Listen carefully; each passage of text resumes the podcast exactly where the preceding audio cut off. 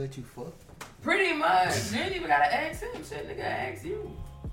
That's what I'm saying. Like niggas don't leave like no little razzle dazzle. There's only one potential that like know how to leave a little razzle dazzle, which I commend. I told you before, um, it's because most most women nowadays, unfortunately, are impressed by status. Right. So most n- niggas don't feel like they have to impress nobody. I just need people to know that stuff doesn't make you a person of substance. Substance makes A, you. a friend of mine, he told me one time, he was like, he had this concept about what women are attracted to. And I found it kind of interesting because he said women are attracted to power. And I was like, fuck you mean by that, you know? And he was like, women are attracted to being able to be comfortable with the man. Like he has power, like he has, he's able to protect and provide. And I was like, yeah, that makes sense. I was like, so elaborate. He was like, uh, just being able to have a stable job. Nobody's gonna just come walk up to her and do her no anything. He's able to protect his security with her, so she's more she she's able to feel more gullible with him because she know he has power, and you know it has nothing to do with money. But I found that to be a little uh interesting concept. It's very true. I feel like I'm talking low. But You are, like, you, you scared of the mic? no, I mean, it's scared of not being by my mouth. But uh, I mean, it's Repeat true. that, what you yeah. said? I ain't scared of nothing being by or in my mouth, nigga. What I'm grown. But um, I just wanted to make sure everybody heard. they already know how I get Oh, down shit. on this podcast. I didn't even know you was recording. Yeah. but um, that's definitely I definitely would have true. dressed it up a little bit. That's true. I mean, yeah, any woman won't feel secure with the man she with. But yeah, like there's no razzle dazzle. Like, You want niggas standing outside your window with a boombox? please don't do that. Please. But no, Talking okay. like Drake. He from Canada. Right? See, that's what I'm saying. Like all that joke, you know, is nice and all that, but it's like one, don't be weird and don't do. First of all, I'm a grown woman and you're a grown man. If we're interested in each other, we're interested in enough to the point that we think this will eventually lead to sex. Right. We're grown. Right. So, with that being said, your dick don't just need to be in my DM. right. If so, can you season it first? Like, can you prep the dick before you just put it in my DMs? Like, don't just be like, need that. Oh, I'm saying I'm trying to. I know what you're trying to do. Like, but can you like can you can the introduction be a little bit better? Can I get like a commercial first? Cause what if I go see this movie and it's trash? Like, make me at least want to see it. So they got one little potential he's he like corny, but I'm like, okay, it's different. So like you'll post a little something, he'll probably send like a little emoji reaction. And of course I'm a bitch. So I'm gonna be like, oh that's cute. Let me send like a little kissy face back, you dig? and I'm I know I'm a little yeah, but yeah, like so I'm gonna be like, okay, this was cute. I sent a response, little kissy face or whatever. Nigga leave my duck ass on red. I'm like, touche, bitch. Make me you little razzle dazzle instead of just being like I'm saying when I could yeah. It's a little chase. Th- thank you. Niggas just be like, what you doing tomorrow? Let me bend you over. I'm like, sir. I ain't Niggas even- really do that? Oh my gosh. Yes. I ain't never been like no, Niggas are out of no pocket. corny ass nigga like uh That ain't even corny. That's disrespectful. Yeah, but that's like I ain't right. never been Niggas I'm not gonna gross. slide in your DMs without confirmation that you want me there, first right? of all. Exactly. Like- you have to read the Then that's what I'm Yeah. saying. Chase. Like There's a uh there's yeah. a little there's a little like I guess etiquette to the sliding in the DMs part. Like You would be surprised. and I- then when when I slide like I know I'm supposed to be there, so it's basically like I'm there. I 100 But percent understand that's- because I'm not a damn. Now look, slider. I'm not like the Yeah. cutest person in the world, but I'm not ugly. So okay, I can get like seven DMs. Five of them DMs gonna be out of pocket, and that's very sad. Man, that's a That's very terrible sad. ratio. Stepping up, Exactly. Damn. Exactly. No, it'll be like Y'all fucking I, up. I have opened my eyes to just videos of penis. And I'm just like, well, god damn. oh, it's it's funny. but it's not Well, funny. it's exact. It's funny, but it's not funny. And that's when I text you, and I was like, niggas don't even give you anything to respect. Hold on, hold on. Question: Tell me what you're thinking about me. Have you ever, have you ever been attracted to one of them? Like, have you ever responded to one with some hard eyes? No. Okay, uh, I- that was like- just a Like, hypothetical. if I any- thought would and be I know funny. people probably be like, "Oh, she lying," but no, I'm not gonna like respond to a penis with an emoji. I'm gonna be like, "Oh, good morning," like you I've- know. I've gotten um. but Okay, The- so fuck. uh, I have sent my penis in a DM upon request. Okay, that's different. It was- All right, yeah, that's different. that's different. Yeah, it was never like on some like, hey, what's good with it? I if, never- if we've I'm been not- josing and we you've gotten to the point of feeling comfortable enough to send your dick in my DMs, can you say good morning first? I They don't, don't want to have just no wake up. of me out there. I don't like, want to just. I'm not. I ain't. I don't leave. I don't leave no paper trail. on Dudes me. is a little out of pocket. I don't leave They no are. paper so here's the thing: I don't do nudes because I have very distinct tattoos. Yeah. Uh, Straight but up. I, I was in a Same. vid- I was in a video Same, nigga. of like yeah, I was in a video of just that area, like 100. percent But yeah, I don't do the full blown nudes. I don't think men realize that the chase is just as good for them as it is for the woman because the more you have the woman on like the fishing pole, once you catch her and you like, I don't know if you've been fishing. I don't know. You look like a nigga that don't fish. Wow, But- I grew up fishing. Thank you. Okay, see, congratulations. I grew up. So you know, like you, I grilled some you fish know you- today. The You- disrespect from this Oh, one. I'm sorry. But you know, you toss that little bitch out there and you get a catch and then you reel it in, then you let it go a little bit, then you reel that hoe in, then you let it go a little bit, then you reel that bitch in, and then you reel that motherfucker in. Like, niggas, go fishing. That was very long winded. Like, it was. Uh, but still. Speaking like, on behalf of the last of a dying breed of real niggas, chivalry is not dead. It is shit not, will and I never wish that die. motherfucker It is would not stop dead. trying to kill It it. will never fucking die. Like women like being courted. Women like like ooh girl like But we Bitch. we are in a new generation where I feel like the conversation has to be had that men also enjoy being courted. Facts. It, it all de- Exactly. it all depends Definitely. on a relation. But most women not checking for this shit. They don't feel like they're Mm, up for tough. as much as a dude should be chasing a, a woman. The woman should also be chasing a man. Yeah, it should Yeah. definitely be reciprocated energy. I think it all depends on who creates the introduction and how it starts off. This is true. That's what I'm saying. Like, okay, you just threw your dick in my DMs. Okay, so what What's do I have to look for? Yeah, like what do I have to look forward to? And if I'm a woman that accepts that, Right. Then this is the substance. This is what y'all started this off of. And that's why I'm like, you know, a person of substance is more than like your shit that you have and your penis. It's more than your penis and your paycheck. Welcome back to Project Paragon. That's how niggas in the military be feeling. Like, bitch, you sold your soul for a Camaro.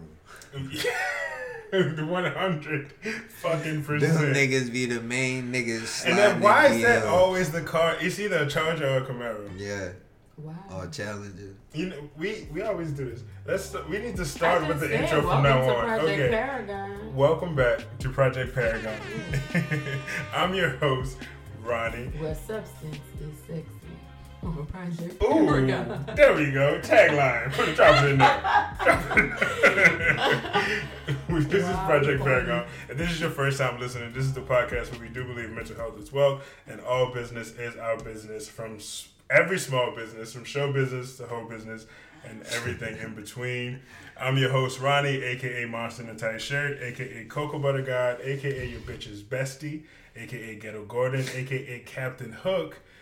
AKA is that Goku Black No, that's Black Goku, aka Mr. This Dick Ain't Free.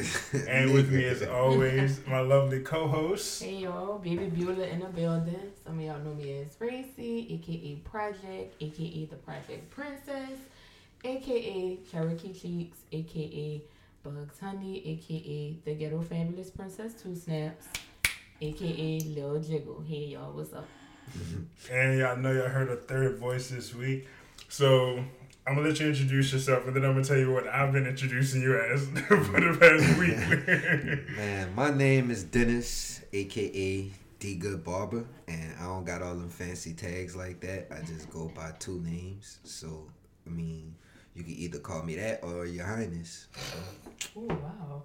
All right, straight to it. when I've been telling people all week, people ask me like, "Oh, we having a podcast this week?" I was like, "Oh, it's uh, Dennis. We went to high school together. He's a, he's a barber slash uh, tra- financial trader slash photographer slash entrepreneur slash gun Uh, specialist." as my dad would say, uh, jack of all trades, master of none. Yo, and I, I respect it, bro. That's why I, I reached out to you and I was like, I felt you were bringing nice energy to the podcast. I appreciate it, man. Welcome back, motherfuckers. Hey. this week was so long for me. Really? Only because I was like tweaking to get my hair done over. Like My shit's Tuesday. I can't fucking wait. Hey, I've been wanting to tell you, women with locks is lit. Like thank you. that shit is fire. We appreciate. I love that. women with locks. Son, Saturday couldn't get here quick enough. I was just like, bro, this is the longest work week of my life. How often are you getting them done right now? I mean, it's only been a month. Okay. Yeah. So, yeah. I'm probably going to just let this crown sit up here for a hot minute. I don't know. It all depends on what it looks like.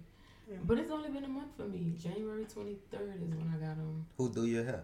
Uh, Leland. Leland Leon. Locked by Leland on Instagram.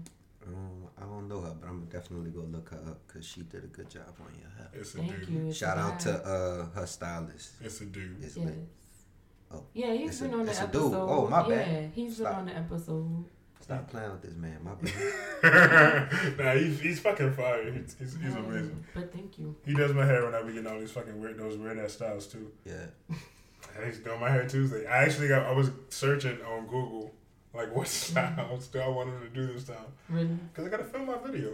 Oh yeah, it is about the time. Yeah, it's the time. It's finally here. I have everything after spending so much money. I finally have It'd be like that.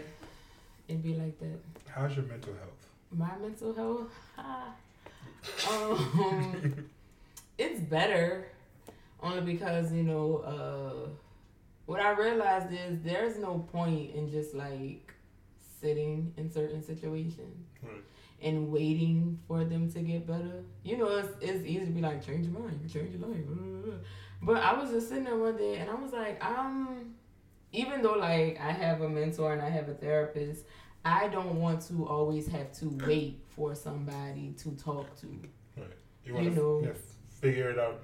You know, Yeah, like, you know, there'll be moments when, you know, certain things will just pop up in your head and it could kind of like fuck your day up, but it's like, mm, only if I really let it sometimes. So it's gotten better because I've gotten to a point where I could just be like, get your ass up Right. and, you know, get your day started. So I would like to think that that's progress. It is. Yeah. You could always reach out to me. I know you don't. You I feel like you don't want to like wait on somebody and shit like that, but Yeah. bug me. I'll, uh, you know, I'll be there for you. Okay. Thank you. I appreciate that. You're such a good friend. I love you. I love you too. All right, now we got to interview our, our guests. I'm sorry, It's, you know, we have to do the mental health check. Hey, All right, Dennis, you wanna? I came on here, came in here on a lower vibration. Today, You did, you so did. So I just want to make sure you're good. Thank you. I I'm glad to hear you good. Yeah. So Dennis, my man, you wanna uh, tell the people a little bit about yourself? Uh, well, I'm a barber. First of all, that's my, I guess, the hat I wear most of the days. I'm from the West Bank, Marrero. Uh, went to John Ehret High School. Had a typical upbringing, you know. I wouldn't say typical because I definitely had a, a two parent household, and I grew up with a mom and a dad. So you know, I, I had the benefit of being raised with love. You know, not on survival so much. But what a lot of people don't know is like when your parents are in the military, yeah, you're a little bit better off, but until your parents really rank up, you're not really in the best situation. Right, Like you you, could still making- be living in the hood. Right, right, right. You don't make that much money. Yeah, like until I think once you pass like E five or I'm something. about to say, like nigga, that, I was eight two, and we didn't make. yeah, that much don't quote me on the pay grade, but Yeah. I, I'm pretty sure like once you make it to like E five and stuff like that, you you start seeing a little bit of change. But like, Mm-hmm. you know, I uh, I got the military parents, so that definitely played a part in a lot of the skills and life skills that I have. You know, and my uh my want to do better. You know? Right. Felt like it impacted your drive. Definitely. Yeah, definitely. My mom's still in the military, 36, 37 years, something like that. Yeah. Which Shout branch? out to mom's um, army. Army. Wow. Yup. One of the most intense guys I met when I was like joining the Navy in high school was this dude from the Army. He was an Army sniper. And this dude was like always cracking jokes and shit like that. He was always in a good mood. Yeah. And one of his dude, Polanco, he asked him, he's like, he's like, man, why you always cracking jokes? Yo, everything's uh, fucking funny to you. and this is the only time I saw this dude get serious. And he was like, imagine seeing somebody's head explode as a bullet went through it. I always said if I went uh that I would have wanted to be like elite. I didn't. I wouldn't want to go to the military because I that actually started my barbering career. I went and took the ASVAB. I scored a seventy on it. I was about to go to the Air Force and do logistics, but something just told me to go another route, and I started cutting hair. Like I went and took the physical, went to MEPS, went through all that bullshit, got my blood drug, my blood drawn, everything. Like only thing I had to do was sign in. I mean swear in. But the day I was supposed to swear in, I, I went to barber school, and it's been the sky's been the limit since that though. That's fucking Wow. awesome, man. Yeah, like I don't, I can't really tell you what made me not go, cause like I scored a seventy. They was Right. calling me like, "Come on, nigga!" Like, Get yeah, like we got a bonus for you and everything. Let's go to Like, 61. I was kind of average. Yeah, I was like, and then, like the crazy thing was I didn't even try, and I'm not even like trying to stun or nothing. Like I, I really was not in there trying, but I, So I you was gonna be did. like an astronaut or some shit. This you was just gonna be like. If I feel like if I would have tried, I probably would have scored like super high. But like, My friend Jen got a fucking 99. She's a fucking genius. Yeah, I She's saw a they got fucking people out there. genius. I probably would have been in the high does Jen do? eighties. Like, Hmm? What does Jen do? Um, honestly, I have no idea, but I know she was like a fucking petty officer right out of high school. mhm. That's how high she scored. She she got every scholarship in the So world. what exactly is this test? Because I don't know. ASVAB What's- is um I don't know what it all stands for, but it's Yeah, pretty an much just like a, something. yeah, it's just pretty much a test to see how smart you are. it's Just like in an assessment test. Yeah, it's pretty much everything you learned in high school. For being honest with you. Mhm. And- And some not. Yeah, I had the benefit of taking it while I was in high school, so it was kind of easy. I didn't take it that serious either. I knew what I wanted to be. I knew I wanted to be a master at arms. I knew I wanted to be a cop because they have the best stations. Mhm. So I didn't. I would say fuck it.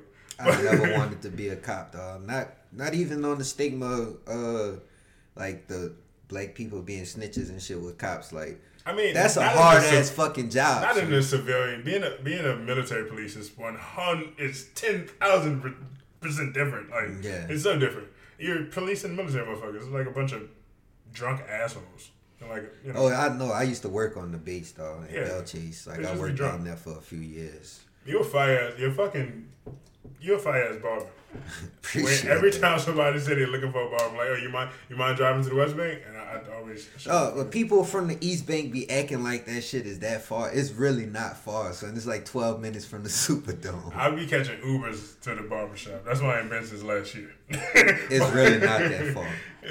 Like, I I, come to the East Bank almost every day for lunch if I don't meal prep. And then you go to Parkway. It's right down the street. Yeah, that's one of my favorite spots. I hope they don't never say nothing racist because I would Oh, hate man. to not go to Parkway. The Parkway's uh, shrimp po' boy is fucking fire. Fire. Their shrimp po' boy is fire. Best po' boy in the city. out 'cause I never heard of it. You never heard of it?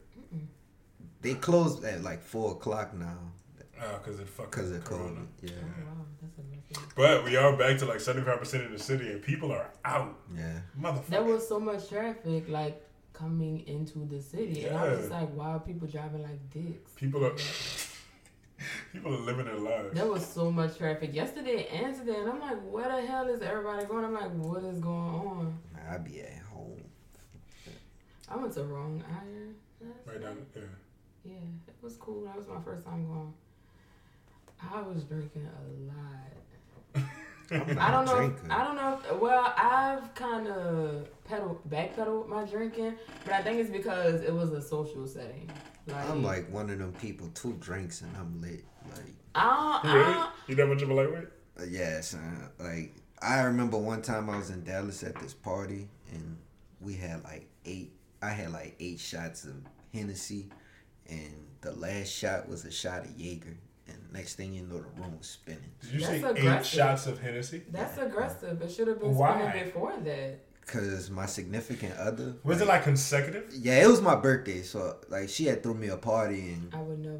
man, like that was my first and last time ever getting drunk. That might have been like four years ago. I'm so only you went in there trying to destroy your life. No, I didn't. She couldn't give you like a shot at the top of every hour. You just had. Yeah, it was like that's what it was. It was like Oh, okay. all throughout the night, but like Oh, by like one, two o'clock, the room spinning. I filled up a whole garbage bag. That's aggressive. It was lit. But yeah, I don't know the last time I drunk like that. Like yesterday, I had two drinks, something called the Pussy for the. It was cute and it had champagne in it, so I was like, I'll take it. Wasn't drunk. Shot it down Julio. Wasn't drunk. Um, so I was like, let me get Crown Apple and rum mixed together, Damn, and then I was I finally ain't tryna drunk. you're so God. aggressive. Man. When I know I want to like, You want to get drunk. I'm like, May the best way you ate text win. Right. oh my gosh. But um I drank that and then they wanted to do lemon drop shots. That's, that's gross. So What is lemon drop shot? Lemon drop shots is vodka. usually Ketel Citroen, uh, a sugar rim, a little lemon juice, sh- and sweet and sour. yeah. So I was just drinking all colors yesterday, like I hate New brown. Orleans. I mean, it's a shot. It's like an actual shot. I mean, But yeah, like- like lemon drop martinis is just I mean, yeah, you, you Yeah, do the lemon routine, drop you shot. just do a shot. Yeah. I'm not much of a drinker. When I do drink, it's either Crown Apple on ice, or if I get a mixed drink, it'll be a Patron Margarita. I'm a this bartender by flame is real trade. So. aggressive. over here. huh? this flame in this candle is dancing. Like, It is. It's pretty, right? Yeah. But yeah, I wanted to like get drunk. It's been a long time since I drank like that. I became See, for me to get um, drunk, like I gotta be preparing for this. Like I gotta tell myself the whole week before, like And that really You was gonna an get drunk impulse that day. outing. That was, said a, the im- whole that was definitely an impulse For outing. real. It was like, yeah, I won't go out. And I was just like, yeah, I guess. And I was just like, like for my Drinks. birthday, it's December the thirty first. I gotta tell myself.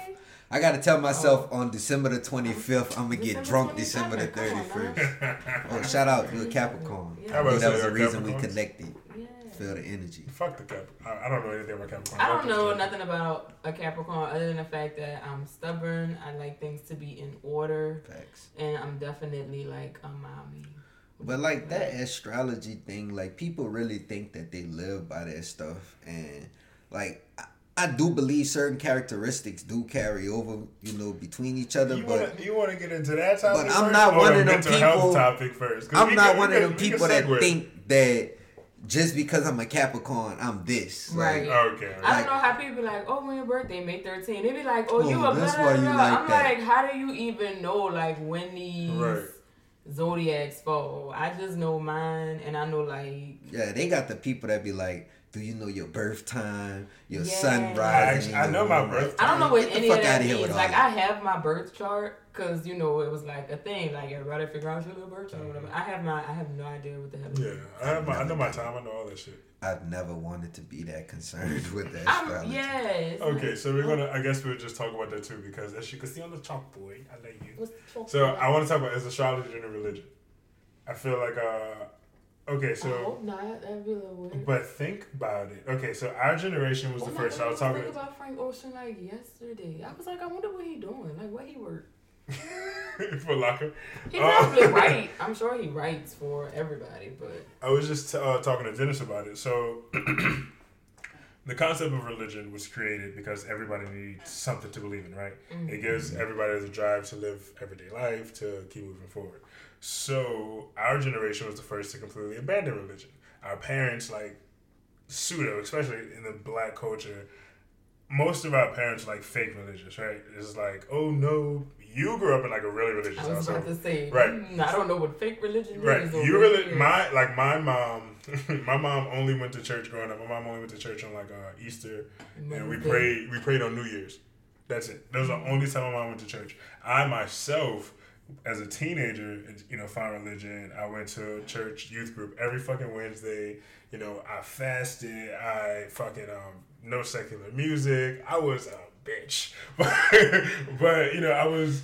that boy smoked weed and his life changed. but I just started smoking until I was twenty four. You think that's intense? True. The way I grew up was way more intense than Ryan. And it's not like my people had us like kneeling in a corner reading the Bible, nothing like that. But they they pretty much did. But I'm joking. Pretty much. I mean, my dad was a you know gangster turned preacher.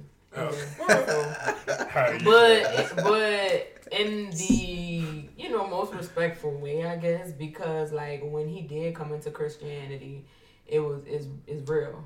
Like yeah. it's real for my dad. Like. Right.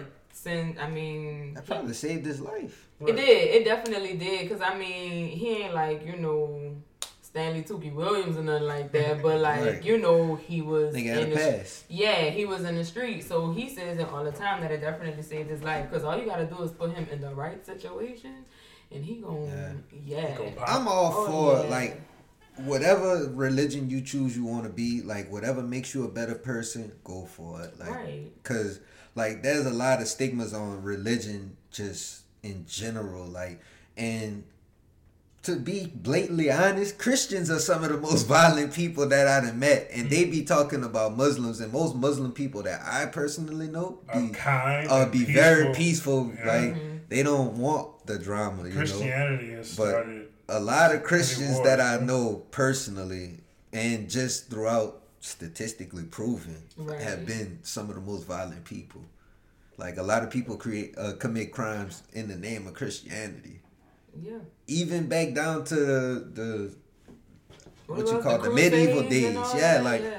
like that's in the name of Christianity. A lot of hate crimes against LGBTQIA yeah. community. It's like based in Christianity. Like you're against the Bible, right? Adam and Eve, yeah. not Adam and Steve on that stupid shit, right? But mm-hmm. I definitely believe that religion is real, but I don't believe religion is what it was intended to be. Like whoever, like God is per se real, you know, mm-hmm. there is a higher power. I don't think it was what it was intended to be because there's even books out the Bible that are missing. So, like you know, the apocryphy. I have uh, I have heard the opinion that religion was created to control slaves. It's mass population control. As, as someone who grew up in a hella religious household, how do you feel about that? I mean, I agree, uh, cause I mean, if you trace it back historically, of course, if you're African American, you know white Jesus. Well, I'm not. I'm not just to generalize and be like every African American knows white Jesus. A lot of us were raised on white Jesus, and it's kind of weird because if you're African American and you don't know your ancestry, you're probably a flat out Christian, Baptist, COGIC, mm-hmm. something like that. However, if you are a person that has tapped into like your ancestry and your spirituality, what they believe in is completely different from just flat out Christianity. Right. Like, you know, your ancestors guiding you, spirit guiding you. Like, mm-hmm. it's more of like where you originally come from, the God within you. God created man, if that's what you believe. So the God that God has put in you and in your people. So if you're a black person in America and you have, you know, tapped into that, that's a different side. So black people, um, if you grew up in, I'm sorry, if you grew up in church, more than likely it was raised on white Jesus, and it's the same thing. It's mm-hmm. controlling, mm-hmm. especially in the black church, because it's like you can't do this, you can't do that, right. and we do it to our own people. Right. So I can definitely see it as I mean I believe that as a way of controlling slaves because they took us from our native land and they brought us somewhere else and Gave they taught religion. us something new. They taught us a new language. They taught us how to live. They took like they took what our what our blueprint was and they reprogrammed us. For black people, our whole identity is of our oppressor. Right? Exactly. Yes like that whole uh, light skin thing come from right. precedent and shit. Right. Like if it's white is right, but you gotta think about it. That the the opinion that white is right doesn't only impact the black community; it impacts damn near every community in the world, Mhm. bro.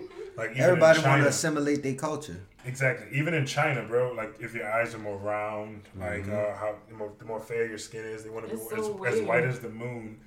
But it's it's The crazy thing was, I never woke up and wanted to be white, Never. but I did want to experience like one day, just one day out of my life, what it would be like to wake up a white person. I asked my mama that question. I was like, what do white people do when they go home? Like, what do they do? Like, you They know, like how we sit around people and we talk about Martin and we talk about the Fresh Prince. Like, what were, like, their nostalgic Seinfeld. shows? I just want to see what I could get away with, just knowing that, like, if I could keep You my can't tell me the middle whole aged black- white people was that funny that like Yeah. 25 year Caucasian people are like, oh my god, that was so funny. Have you ever watched Frasier? I have. Frasier's fucking hilarious. That's I weird. never I watched mean, you know, they do say there's like white people funny and black people funny. You It's just all watch about what you relate relate to, I guess. Yeah, I like, like Napoleon Dynamite is white people funny, but that shit is hilarious. fucking hilarious. Uh, knocked up is white people funny. That's Yeah. fucking hilarious. Superbad. Uh, But I mean, like you know, This is more the end? of a. I have never seen it. Wow, this is the end. It's fucking. I know what it is, but I've just never seen. it. I'm just like, Um, ooh. without a paddle, Ooh. you're literally the person who argues in defense of fucking romantic white rom coms, and you where are you don't. going with this? You don't know like more like white comedies. Like you I don't do. appreciate that. I do, but I'm talking about like more nostalgic, like young. I'm 25. Right. So of course, when I was like younger, when I was like eight, I'm watching Martin and shit. So what were eight year old white kids watching is what I'm asking. I don't know. exactly. So that's why I was like, I what could do white people you. do when they go home? Dharma and I didn't have my first white friend till like high school. Exactly. And that's, back in the day, there was I'm Spin like, City, Dharma and Greg. There was Felicity. Um, when we were like teenagers, there was What I Like About You. See the ones I that grew you up in name, mixed the communities, ones that so- you name like the younger, like Dharma and whatever. I've never heard of Really? none. I've never Will heard and of Grace? that. I mean, I know what Will and Grace Reba? is. I know what Reba is, but like that's what I'm saying. Like, I just wonder, what do white people do when they go home? Saved by the Bell. The same thing we do. They're fucking. They're. they're what the fuck. Rich? But anyway, so we were whole talking about uh, religion as a whole. So I was talking about it's a astrology and religion, right? So our generation, they we just literally sat here and completely took apart religion, right? So even with that, do you guys still are? You, would you say you're a Is Christian? there even? I mean, I guess You're a Christian? yeah. Yeah. Yeah, but uh, I I can't lie. Like over the last few years, I've been wanting to open up different religion. Uh, the per se Bible. Like I wanted to open up the Quran and just read it. You know, Right. whatever Hinduism practice, I want to just read it. Like, Okay, so here's the thing. I have a Zen circle on my ribs. uh-huh. Uh, so when I was separated from the military and I was 20 years old, I literally questioned everything in life. I was like, what the fuck is going on? I thought this was my path. What the fuck, you know, God, what's happening? Um, so I started exploring Buddhism, Hinduism, like different shit like that. And that's when my little super religious phase, like after my teenage years, kind of ended. Because I, I, I'm not gonna say like I abandoned, like I guess you can't say I abandoned like organized religion, but I I do still believe in like a higher power, if you want to call Same. it God, so be it. Right. Yeah, Um, because but when people ask me, I do say like, oh, just say I'm Buddhist. man, the thing is, like certain things in life happen that you can't, uh, you can't give credit to nothing but a higher power, like your God. You know, whatever your God is, because certain things, like you could have, you could have easily been. Oh, I've been in situations where I could have literally died, like, and a gut feeling told me. Go go the other way. Like there was one night on Bourbon.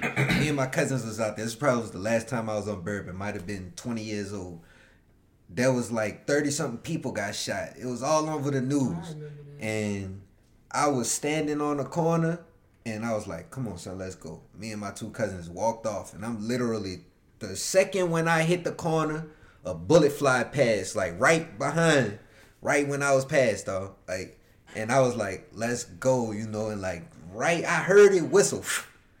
Next thing you know, everybody running and all them people got shot. And I could have been right there had I said a few seconds later. I was like, oh, thank God. Like, You know what's crazy? I, uh, my my most religious time in my life was I was like maybe seven, eight years old. I think I've told you this story before. So we used to have popcorn pickle day in my school uh, mm-hmm. when I was a kid, Westfield Elementary. So my mom had her money like stuffed on her dresser. And there was like Creflo Dollar playing on the TV. Remember that used to be like yeah. 38. This nigga morning. asking for a jet. right. So, so she has like uh like a, a bunch of wands like tucked on her dresser. So she told me to get something out of her room, and I'm getting ready for school. So I went to go grab it, and I'm like grabbing two dollars, like sneaking out of it. And bro, I shit you not, all I hear is a voice in my head say, "Wake up!" And something told me like, "What the fuck are you doing, stealing from your mom?" Yeah. And I was like, "Who the fuck? And who who who but God, right? Like, right. who the fuck's gonna scream, wake up? Yeah. I'm a voice ain't deep." Like, yeah, I mean, of course, I've had a lot of like experiences with God and growing up in church and like you know you see things happen and you see things happen not only for you but for certain people but um now that i'm older and i've lived my entire life in church and the people that you know were your teachers are now becoming human to you like they're just people mm-hmm. too it's it's it's not funny because it's just not what people go through in life but it's kind of like dang you told me not to do something and you did yeah, it. you are doing it. And it's like, you know, as I got older, I was just like, at the end of the day, people are people. I mean, religion is definitely man made. However, the higher power, whatever it is that's out there, that's, I mean, what I believe to be real. So, um, being older now, I kind of, as like, you know, I started, I don't know, as I got older, I'm just really, I, I have an open mind to pretty much anything. Mm-hmm. So um as a like small percentage of Hollywood started coming into their blackness and putting it on big screens, it kind of made me think a little bit. Perfect example would be Beyonce. And the reason why I chose her is because, of course, you know, people's like, oh my God, Illuminati. And then she did Lemonade. And then she did Black is King. And people like, oh my God, look at all this black magic. And it's kind of like. I saw somebody posted, there was like, oh, uh, demonic. This, that, yeah, and, and I was like, why is it when black people find, you know, their ancestry or their spirit uh, guide or whatever it is you want to call it, whatever you know their ancestors in their family, you know, taught like the right, things yeah. that they taught their the religion beyond yeah. Christianity. Right. Oh, they're yeah. they're, you know, you teachings up, and we put our blackness on a big screen, it's automatically demonized. And it's sad to see that black people do it and it's just like we just don't know. Man, waking like, up has to be like one of the the hardest experiences in life. Like when you start finding out your real history and stuff like that. Like you experience uh one of my partners told me this this term is called uh, cognitive dissonance, mm-hmm. where when when something is if somebody told you the sky was green, but you've been taught the sky was blue your whole life, like you mm-hmm. experience a cognitive dissonance. You're like, hold on, no, that that don't. So when you find out like like certain stuff like the picture of Jesus is fake, like the white Jesus picture that you see in church is fake, like you like but you've been taught this your whole life. Jesus is from fucking Jerusalem, right? Middle yeah. East. There's no possible way he could have been that skin tone. Yeah. Like, There's no the geographically where they would place that. There's no possible way Jesus could have survived if he looked like the person that they got on that right. picture. He would have melted. But out, okay, outside of that, being that the Bible was man written, like when you, I mean, I, I don't know where you was going with that, but for some reason it just popped in my head. How you're asking like if astrology is the new religion? I don't really think. I mean, I guess it's because I'm a woke individual now, but I feel like religion. I mean, I know it exists, but because it's man made, I feel like it doesn't exist.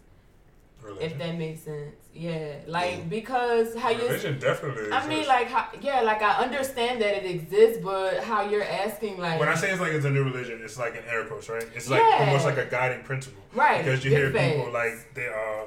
Oh, uh, I've read my horoscope to avoid right, this. Right, you know, right. they, yeah. they avoid constant horoscope. Exactly, but exactly. That's, but, but it's, a lot of people will compare. It's the exact same and, thing, and that's why I'm saying And that's why I'm like, religion, low key, is the dumbest thing ever because you can believe in It's so anything. I think Ex- uh, exactly. So, when, so if you were to call it a new religion, that's why I'm like, religion technically doesn't exist. It's somebody, somebody just woke up and was like, we're gonna believe in this straw. It's just like in the Bible when people made false gods. Man. Like you just believe in anything. So for me, as a person that is woke, I kind of just got to the point where I'm just like, I believe in my fucking self. that's what I was about I to believe say. in I, love. I would never. I believe Love in is love. always the Alright. way. But to I lump it all in love. together, I'm not a person. I would never be like, you mic know. be Trey Songz, nigga. I feel like For real. I believe the, believe the God in myself. I believe in the God in myself because if you live with a pure heart, if you live intentional, Facts. Mm-hmm. the universe will give you what's supposed to be yours.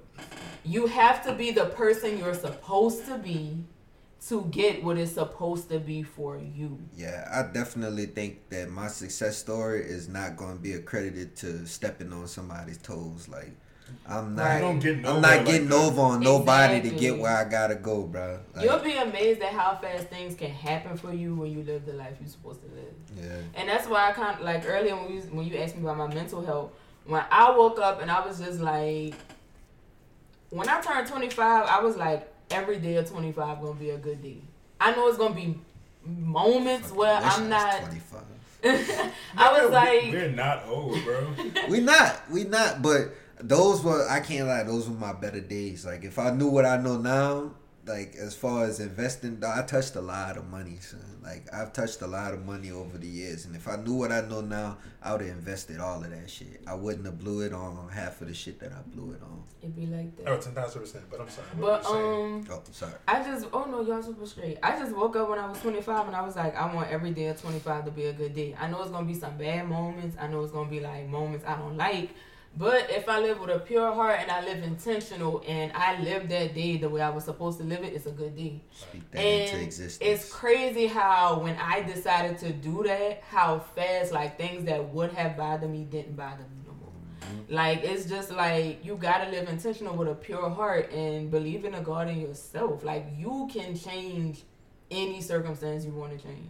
I uh, 100% believe in that. You have to believe in yourself. But it's funny that you mentioned that. I was watching this video last night, and it was saying about the difference between living in a state of survival or a state of creation. Mhm. So it's like in a state of survival, it's pretty much just like, oh, people get addicted to these unsatisfactory factors in their lives, right? That toxic relationship, that um, that bad job that they hate, you know, that that stupid route that they take to traffic, and this, that, and the third, because it releases a certain hormone that um stimulates your fight or flight, you know, reactions or whatever. And some people really do get addicted to that shit. That's why they always make excuses to say that shit, right? That's why people are so addicted to pretty much complaining. Everybody exists in the realm of complaining. Well, not everybody, most people.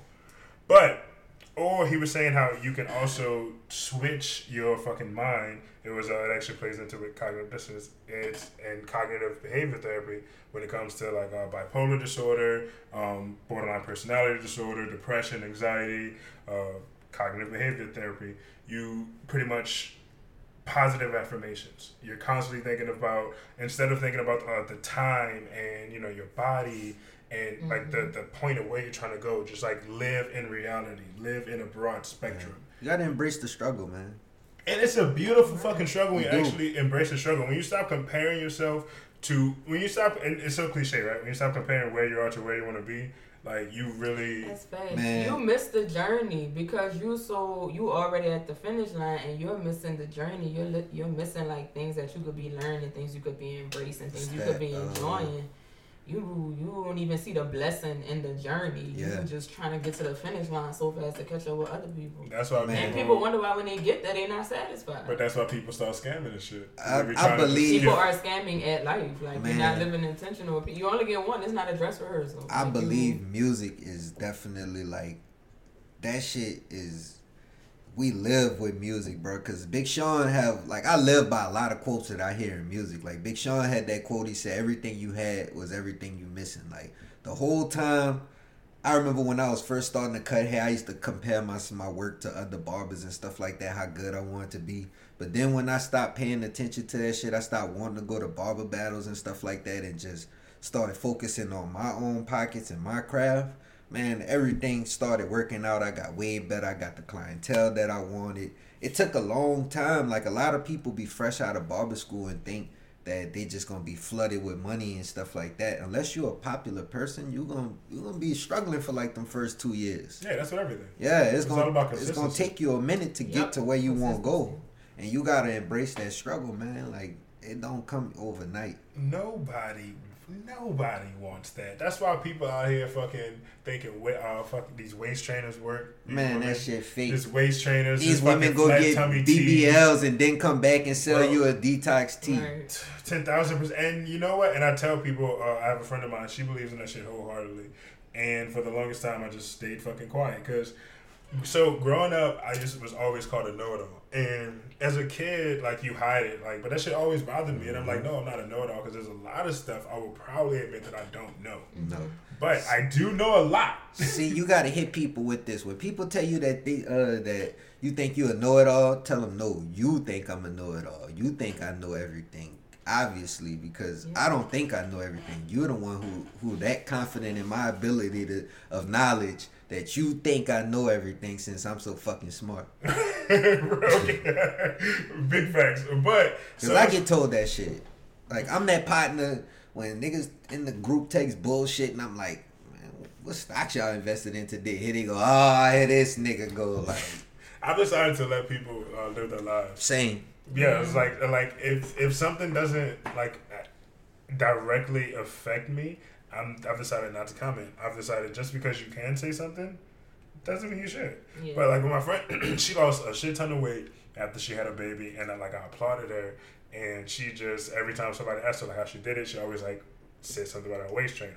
You know, we- we've been in lockdown since like last year, and she you know she gained a little weight, blah blah blah. And she's you know I'm like, oh, you got on your waist trainer today, friend? She's like, yeah, I got it for my workout and shit. And like one day something just told me to tell her, I was like, friend, they don't work. Yeah. like if you got like a, a full blown. You What that it's just like supposed a- to make you sweat, huh?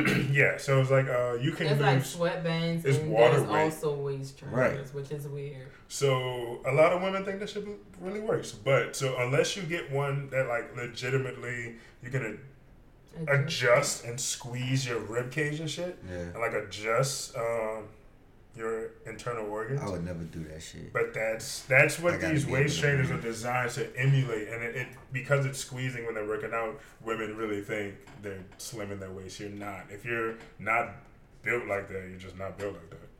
You can just work out in Just have surgery, man. No, I mean if that's if that's what you choose, If that's know, what you choose, Be I, like I, I wasn't like the the the most lean dude ever. I last year I finally got serious about working out, and shout out to my trainer, Bodies by Phil, man. My dude really helped change like my whole mentality on what health and fitness is.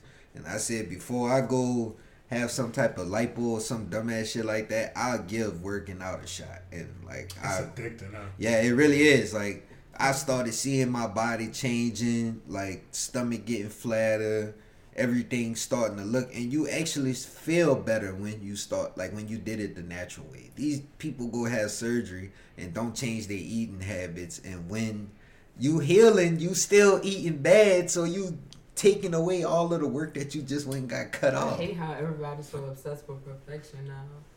Like you got people like People are young. narcissists. Not everyone. You gotta think about Not it. A lot of everyone, people of also in course the, not. But like you got young people really out here like getting cosmetic surgery, and I'm just like, damn, Yeah. like damn. Is but it worth okay. it? I Like you mean, really going into debt for that too. Um, I mean, Unless most your of, parents are rich. I about to say most people. I I do know somebody who's about to get a BBL, but I don't know. And I'm, I'm whatever make you happy. Yeah, absolutely. If it's safe, go for it, man. Whatever makes you happy, but like I was If saying, like out when is an did option- people get so obsessed with perfection? I'm saying that because like Always.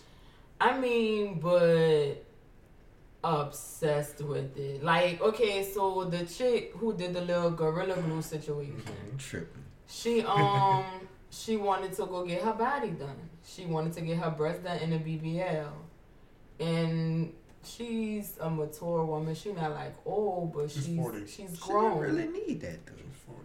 Exactly. She don't really need it, but it's like at 40 years old, like the things around you have influenced you so much. And I know age don't really mean nothing. Anything can influence you at any time, but it's like you don't live your whole life with this body, and it's like, Yeah. damn, you just had gorilla glue on your head. You don't think you tired of seeing the doctor's office, like. She could have just worked that out.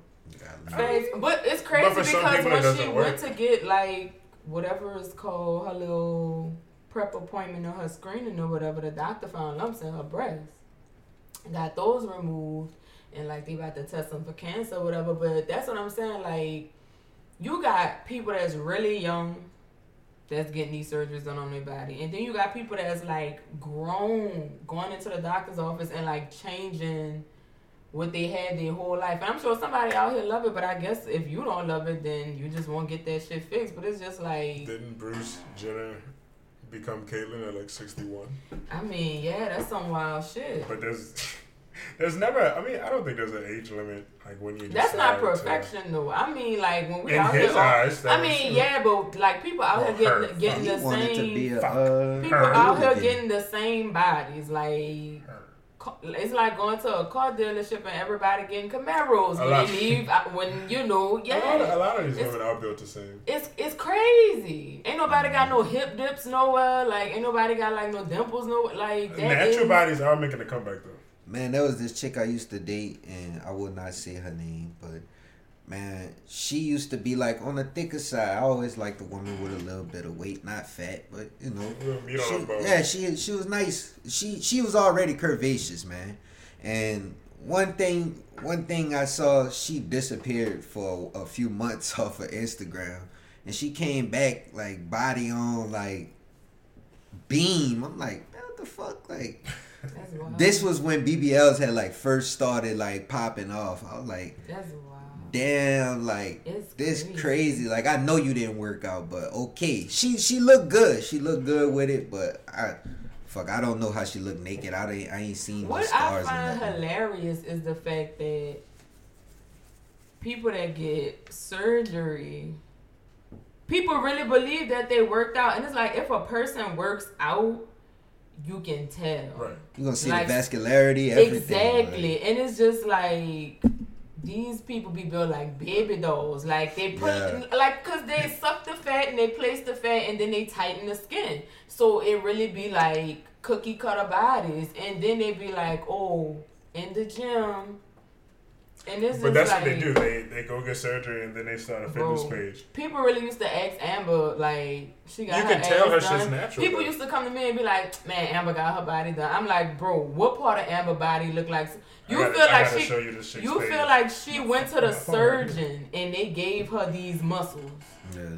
Amber looked like she gonna run through a house, bro. This I girl saw, is uh, five Yo, one. she could. I saw a dude. He got the um. He got the six pack. to- um, yo, Man, I I show you the screenshot. Dude got a six pack uh cut out the other day. I saw that. Like I saw it that on boy really ripped up now. Hmm, That's weird. You said you about to unfollow her? tell Amber I'm about to unfollow her. She'll follow me back. Oh wow, okay.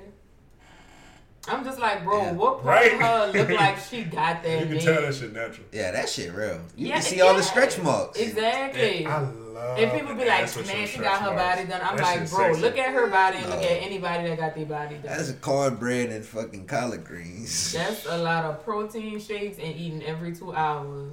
Man, So she used to be like 91 pounds. Mhm. And then she was like, I don't want to be 91 pounds no more. And she put in the work for that. Yo, I mean could. that uh, I I've seen it. Like I've seen chicks like that was naturally slim, toned up, and they look good now. Like Yeah. if She you work could- out for it, you could get it. Absolutely. That's what she You did. could crash through my wall like the Squats and shit like that go a long man. way. With that. Look at that ass. You are so fun. I mean, I know You can see that shit like. from the front. Um, you can. I mean, like I know what she looks like. Anyway, so this week's uh, mental health topic, I want to talk about. Uh, it, I forgot how it came up on my spectrum. I think it was in, in the podcast I was listening to, but uh, and I looked it up online and actually framed it perfectly. Do you think people raised on love see the world differently than people raised on survival? Absolutely. Definitely. and the the top answers to that question on this forum is that is a very interesting question. I think the answer is yes. People raised on love see the world differently than people raised on survival. I am in the latter group. This is I feel like this is just a fake story, but it, it is a good example. Uh, I am the I am in the latter group. There was little love or joy or positive emotion in my upbringing. Mostly, it was a series of demands and tasks for which there was no reward for success, only punishment for failure. As a result, I have grown into a joyless adult who hates life. My best friend growing up had a very different experience. His home was full of love and acceptance and support. He has grown into a highly successful adult, a respected leader in his field, and a great father with a beautiful family. Ooh, ha, ha. Right, we came from the we came from the same small town, went to the same schools, often in the same classes, have similar eyes- IQs and standardized test scores, and both did well academically.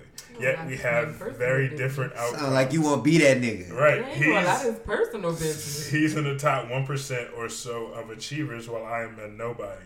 He enjoys life. He I- got- like he gonna put this, This man's skin like a on. serial killer. Yeah, like he gonna wet his skin. He enjoys life. I endure it. He thrives. I get by. That's the difference between ra- being raised I don't want you on love keep reading. This is versus being raised on survival. That was the end. Thank God. But It's I will definitely say, different. I will say this though, like a lot of the the problems that come in the black community is because our family was in the survival mode. Like some of our parents lived through uh, segregation and stuff like that. So a lot of the things like we can't really say that we was fully raised with love, but our family raised us with the best that they had, you know, while they were in their survival. That's why every generation is supposed to keep getting better.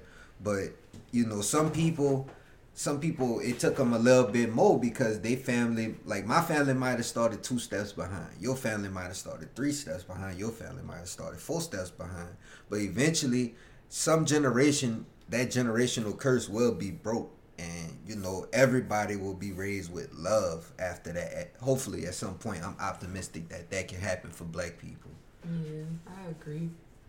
Um, it's it's you can tell like in so many different dynamics, even within like friend groups or relationships. You know, Mhm. I mean, okay, so let, I guess we gotta like dumb it down for people. Uh, so dumb it down for people. Damn.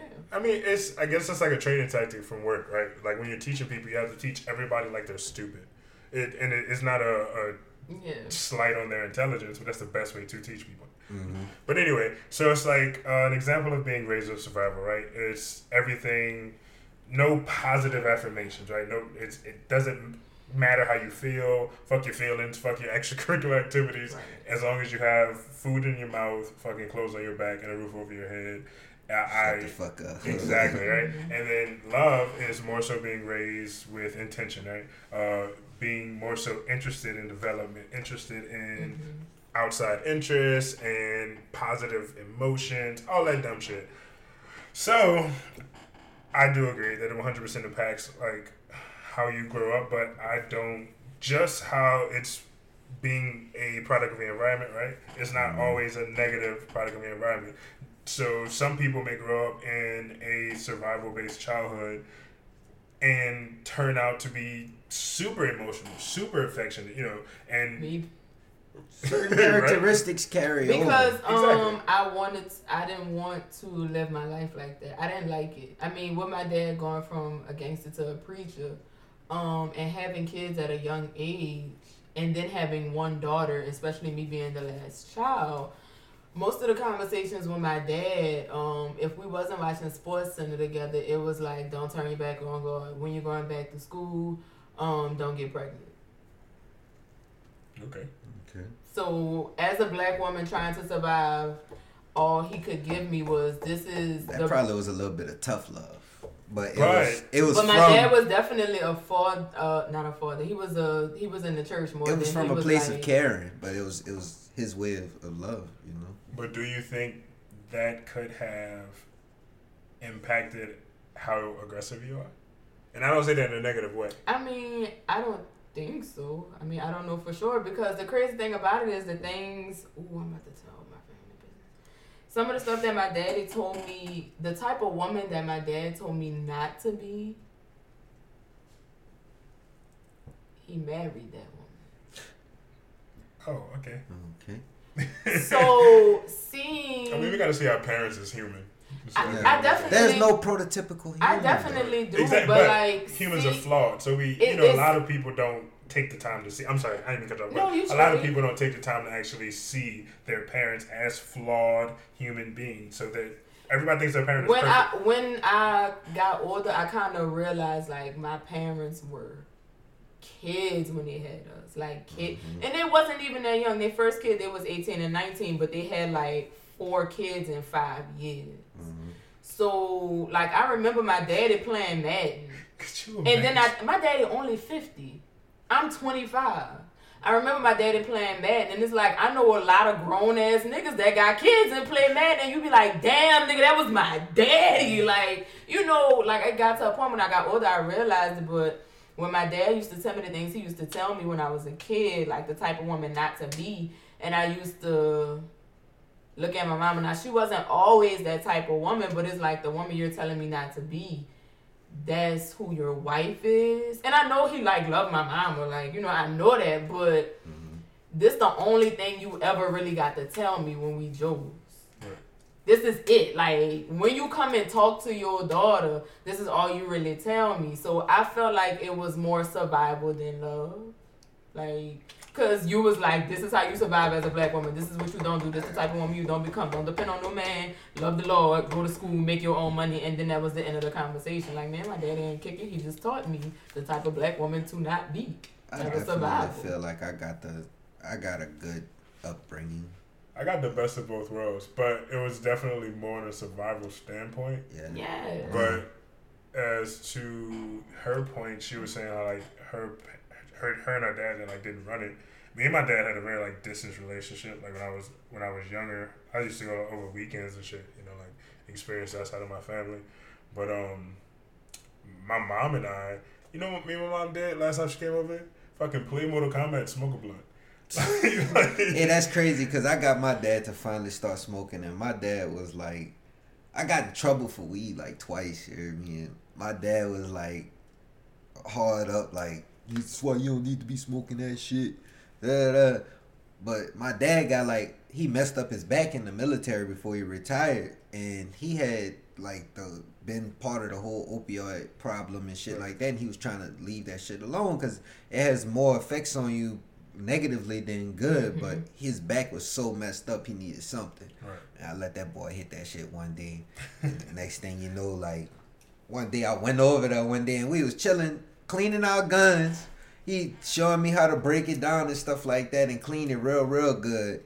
And we smoked a blunt together. I'm talking about I could have cried when I went home. Like, oh shit, I smoked a blunt with my pops. Like, Yeah, it, shit, it was weird because my mom, like, we always, I always did my mom smoke when I was a kid, but she did do her part in trying to hide it from us. Yeah. But as a kid, you know what cigarettes smell like. You know that's not cigarette smoke, right? Mm-hmm. But outside of that, she would smoke in front of me, and I still was not allowed to smoke. She would smoke with my brother, and I was not allowed to smoke.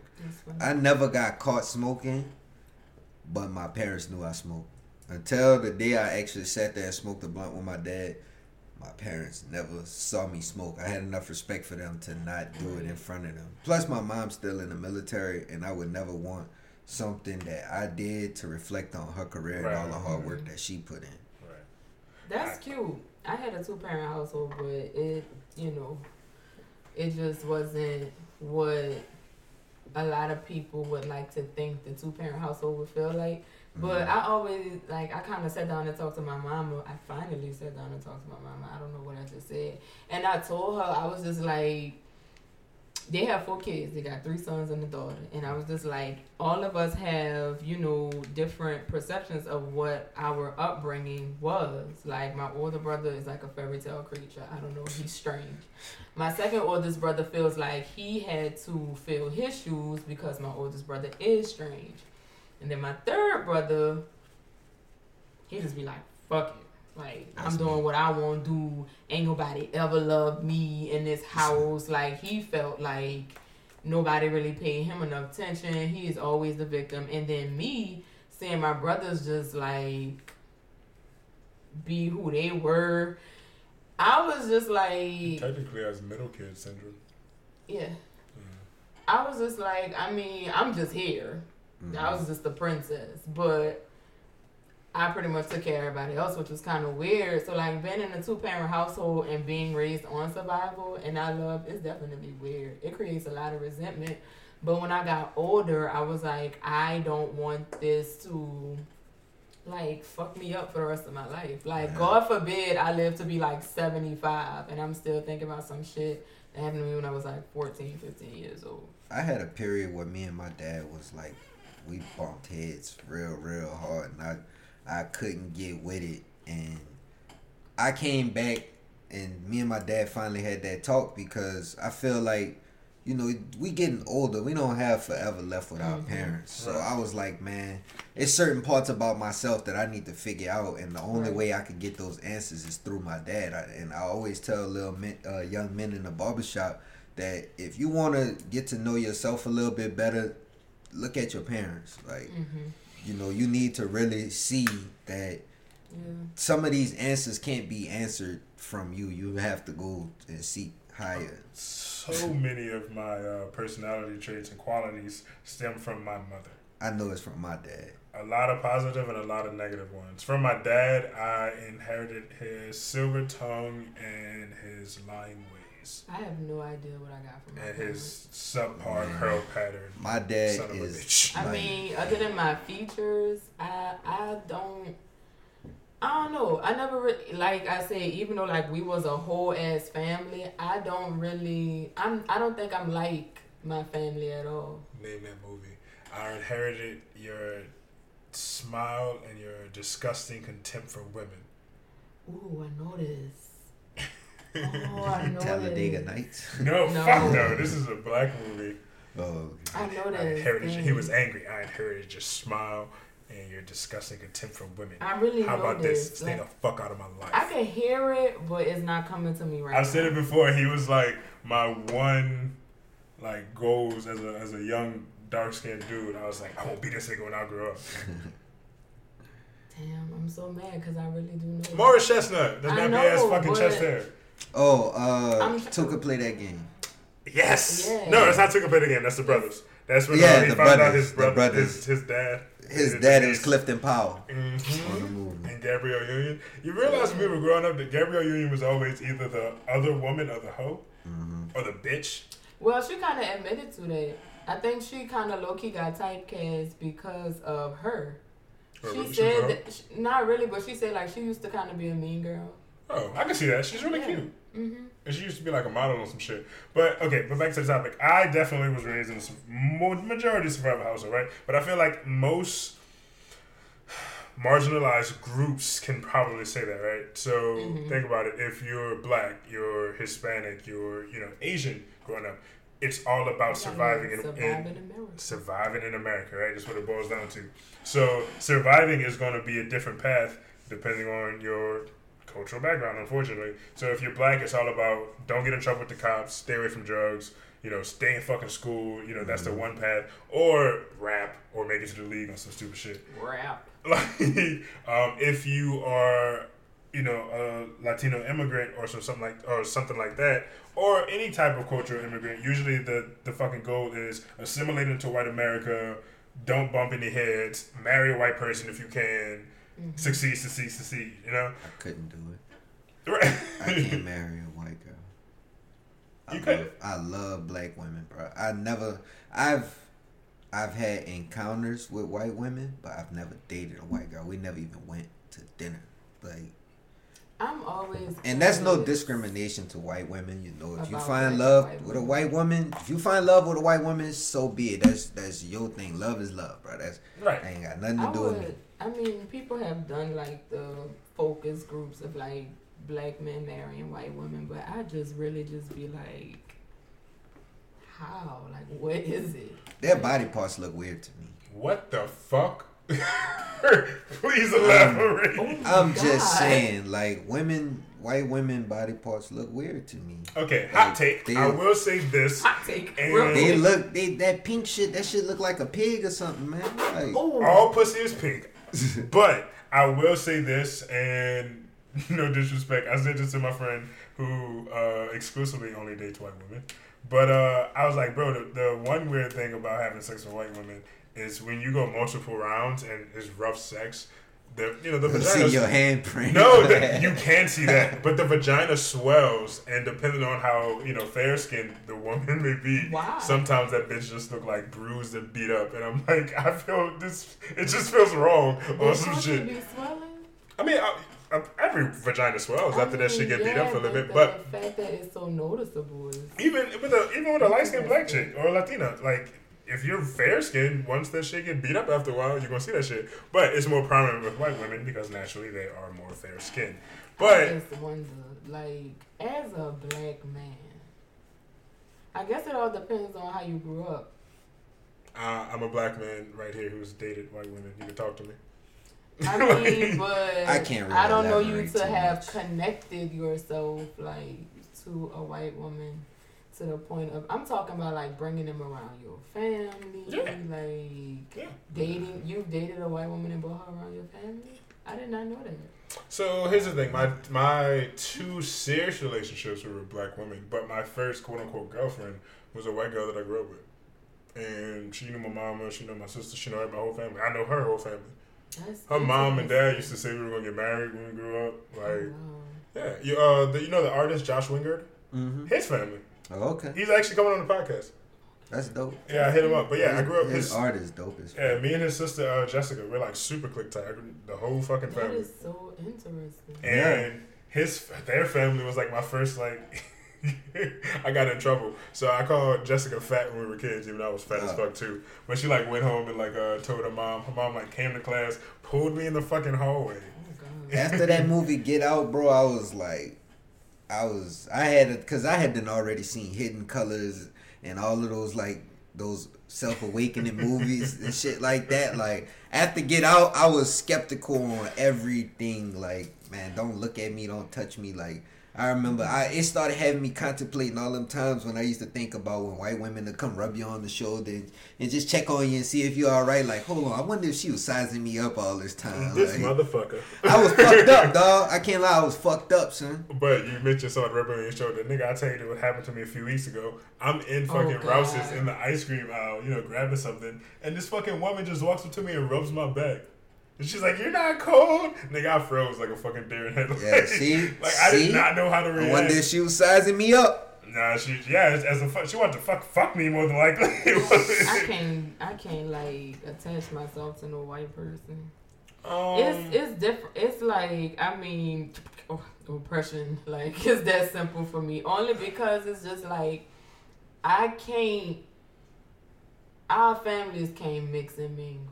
I don't care how nicely Caucasian y'all are. not nicely Caucasian. Yeah. It's just like I mean I can't I don't I can't bring my grandma around your grandma. I don't know what type of time your grandma used to be on. It's a back culture in the, shock. yeah, and that's why for me, I'm just be like, people be like, really like just merging these families, and I, I mean, you cool people, but Um, nah. I guess it depends. Uh, like you said, it depends on how you grew up. So here's the thing: I 100% believe in brown love, um, but there is exceptions to the rule, right? And it depends on once.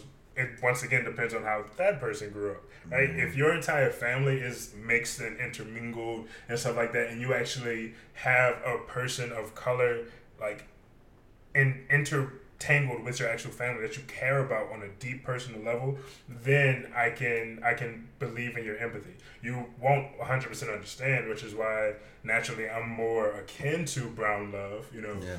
black and brown because you can understand the experience of walking around, you know, being judged by your skin color. And we're at a stage where, you know, the oppressor wants to feel oppressed. So white people would be like, oh, I know how it feels to, okay, whoop the fucking do. like, Right. of course, you, you, everyone's going to experience My best some friend's type of black. Right, it's always on, on that type of level, but it's a 100% different experience. Like, motherfucker, we're constantly reminded of our history because Mm. it's not going anywhere. when I was out yesterday with my partner and his coworkers, like, okay, so it was crazy. We was they um you know they white, black, gay, straight, all kinds of stuff, and so um one of the girls at the end of the table, she was like, "Y'all know Ruby Bridges, right?" And we was like, "Yeah, what's that? What about her?" And one girl that was biracial, she was like, "Who is Ruby Bridges?" The white girl, she was like, "Yeah, I know who Ruby Bridges is." And then we was just like, some kind of way we just started talking about her age, like you know her age, da da da da. da. And where we was, her granddaughter was there, and the white girl was like, Wait, Ruby Bridges' granddaughter? "Yes." Oh wow. was at the bar. And so the white girl was like, Wow, that shit really didn't happen that long ago, did it? Yeah, bitch, we know. We we know.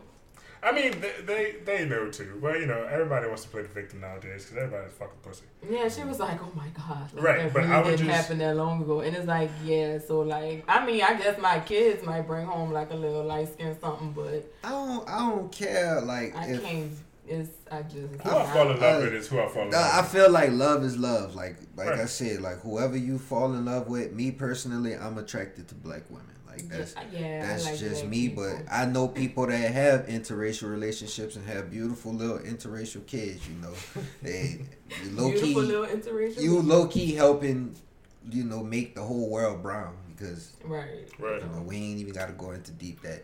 I don't need Yeah. nobody We coming all gonna knock look on my alike door. You're couple- racist. You're Like, I We all gonna look that. alike in about a But, couple of more. yeah, um, about another two centuries, everybody's Yeah, gonna be couple brown. more So, and I, I low key think alike. that's what, uh, that's what is controlling the whole race war that they're trying to spark up because you know they feel like they're being depleted, and you know they don't want to turn over that power. Of course, they, And, the like, I'm- majority will never desire to become the minority. Minority, yeah. Like I'm not, I'm not mad at nobody for who they choose to love, bro. That's that is Yeah. totally on you. some real 'Cause love, like, I'm for not. I never like. I love everybody until you prove me otherwise. I got Asian friends. I got black Yes, friends. I got white friends. You know, everybody.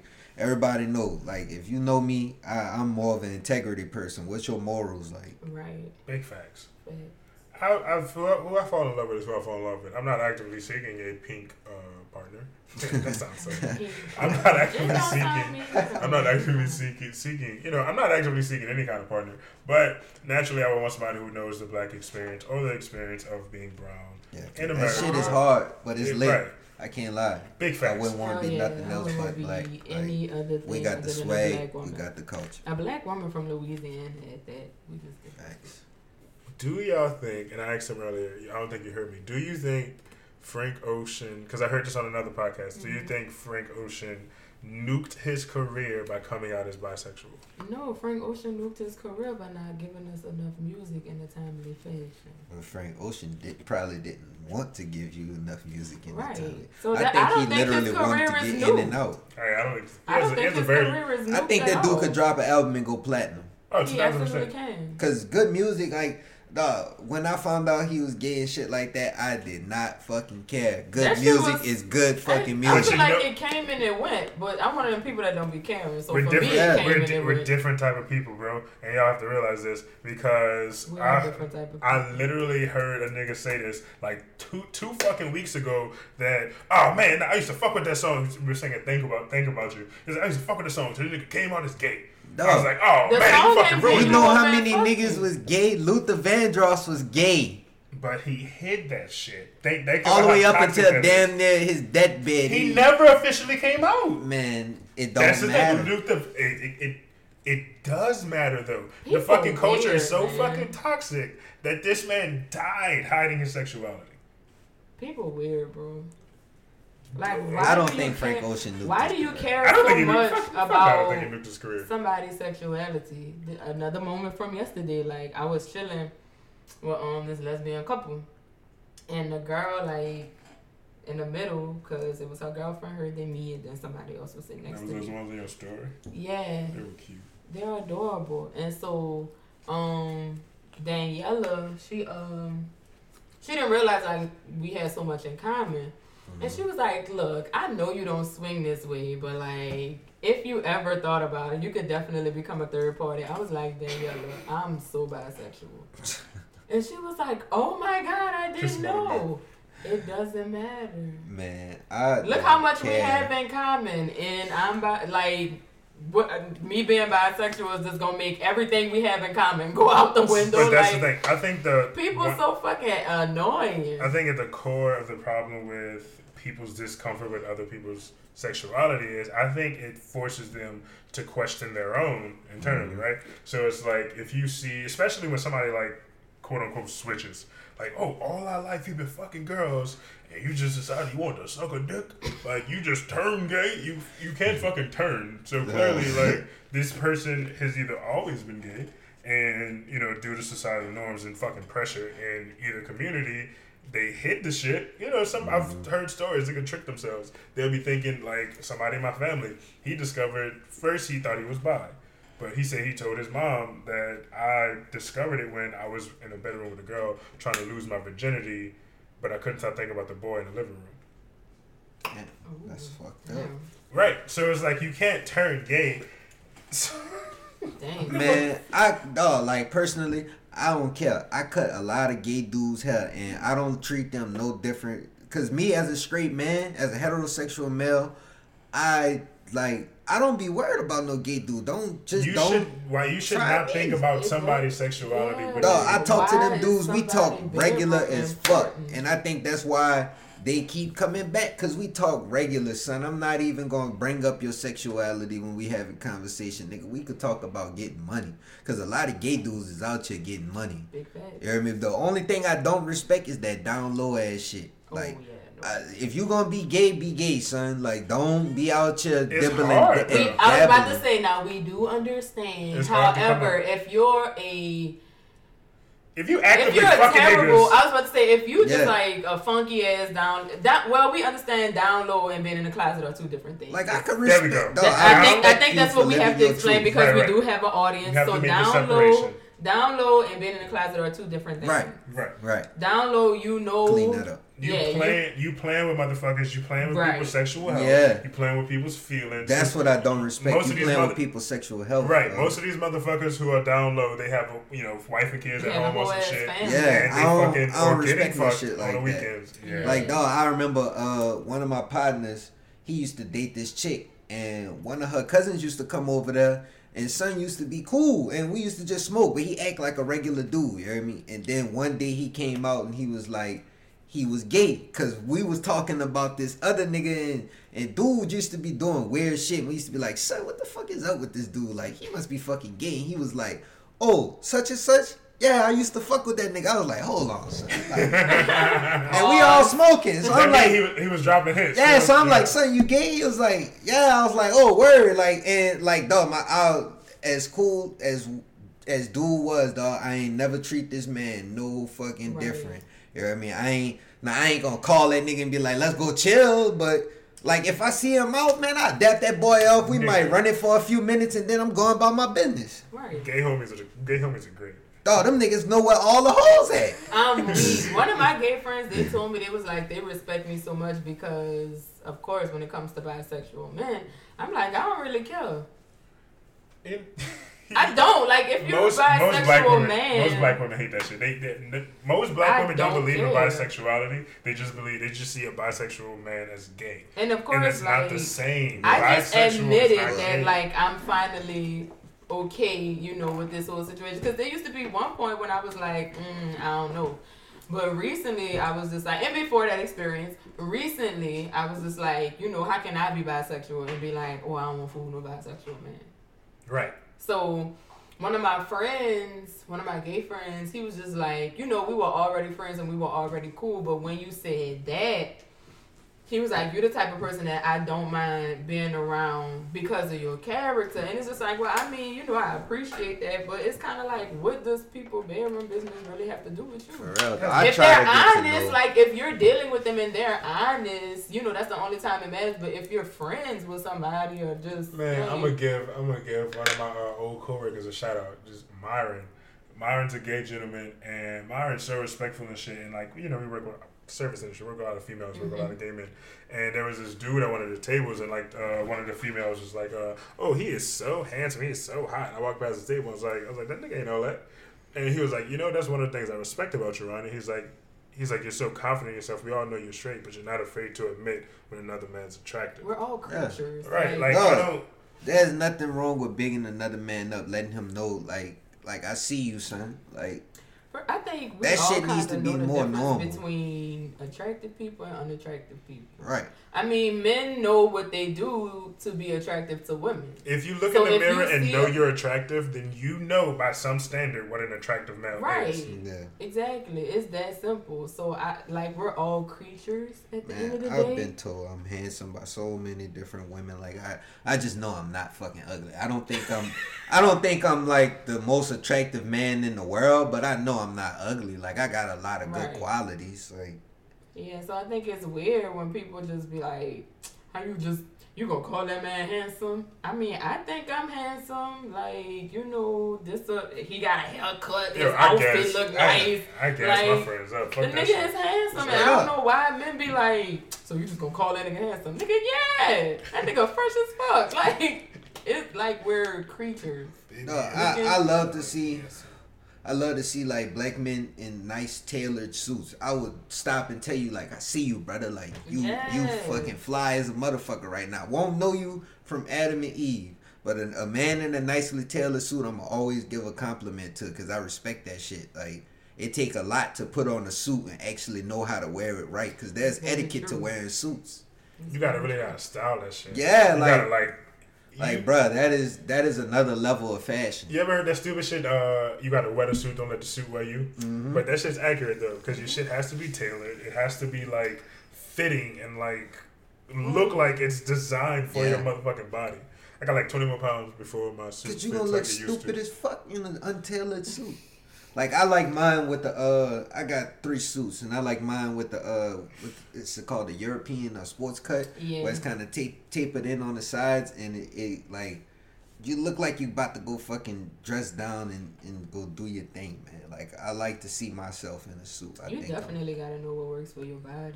hmm That's very important, and I don't think people realize that. Like, you have some people that may not have the nicest shape ever, but they're very fashionable. But that's because they're aware of their body. Like, hmm I'm a bitch. You gotta bitch. be a realist. yeah, I'm a bitch. People think it's funny when I'm like, I cannot wear high waisted pants, and they're like, "What? Boo! My torso is this high-waisted big. Unfortunately, My torso though, what I is this big. My pants gonna be under my titties. That's gonna look weird. Like I'm gonna look stupid. My legs are so long. I would look hideous in high waisted pants. We have the So- same problem. I'm unfortunately, bad, but my arms and legs are so fucking. And I got a long. long torso. I got a short torso. So like when I buy shit. polo shirts and stuff like that, I can't dry them in a dryer because they shrink by the waist. And if I lift my arms Yeah, up, you that gonna shit look gonna be. You just gotta know that. Like you definitely have to be aware. You of gotta your be a realist. Yeah. I buy my shirts uh, tall and I just pull them down when I walk to hide the fact that my torso is short and I got hips like a bitch. Wow. I'm all fucking hips and legs, and it's very unfortunate. yeah, my legs and my arms are long, and I can't do that high waisted pants stuff. I'm gonna look so stupid. I'm gonna look like Wendy Williams. That's not cute. You're not gonna look like Wendy. I am. That's not gonna be cute at all. Thank you, sir. But back to Franklin Ocean Water. Um, I'm sorry. I just feel like that man chilling. I don't really feel like his career is new. I just think he's chilling.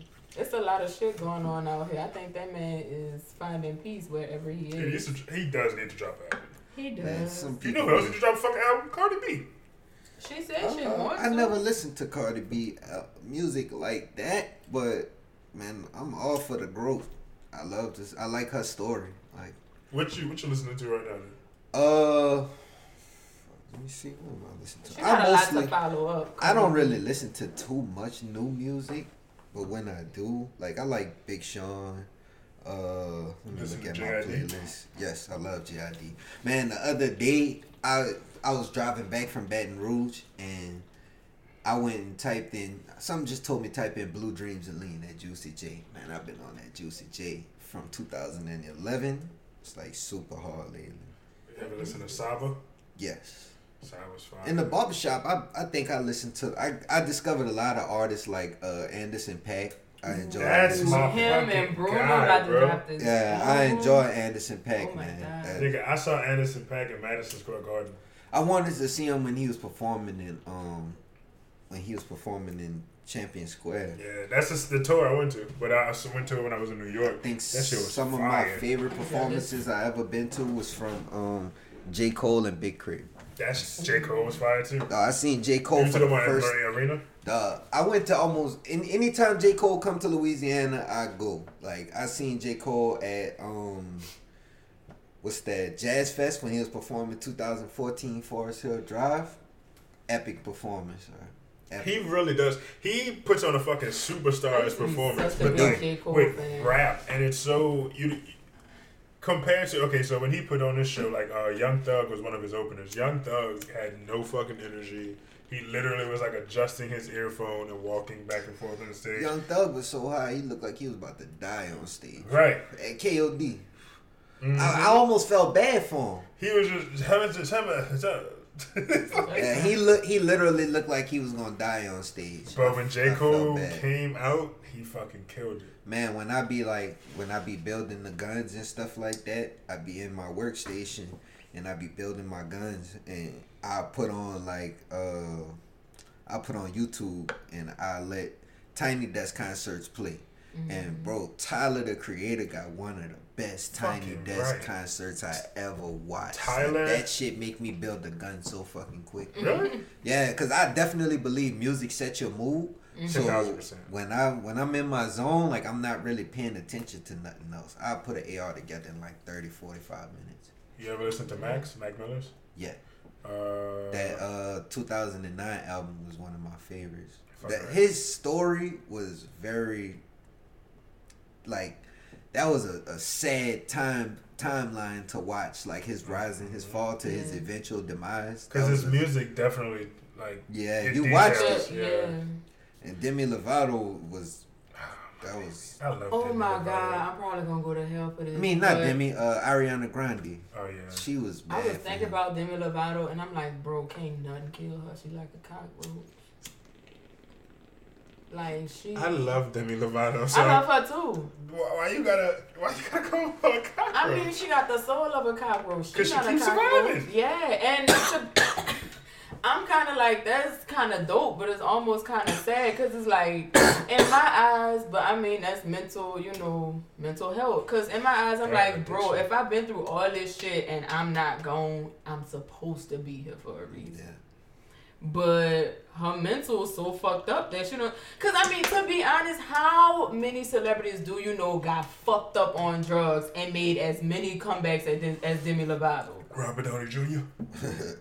Uh, I mean like greatest comeback. musically, like this. What she like fucked them Whitney drugs Houston? up and was at the fucking.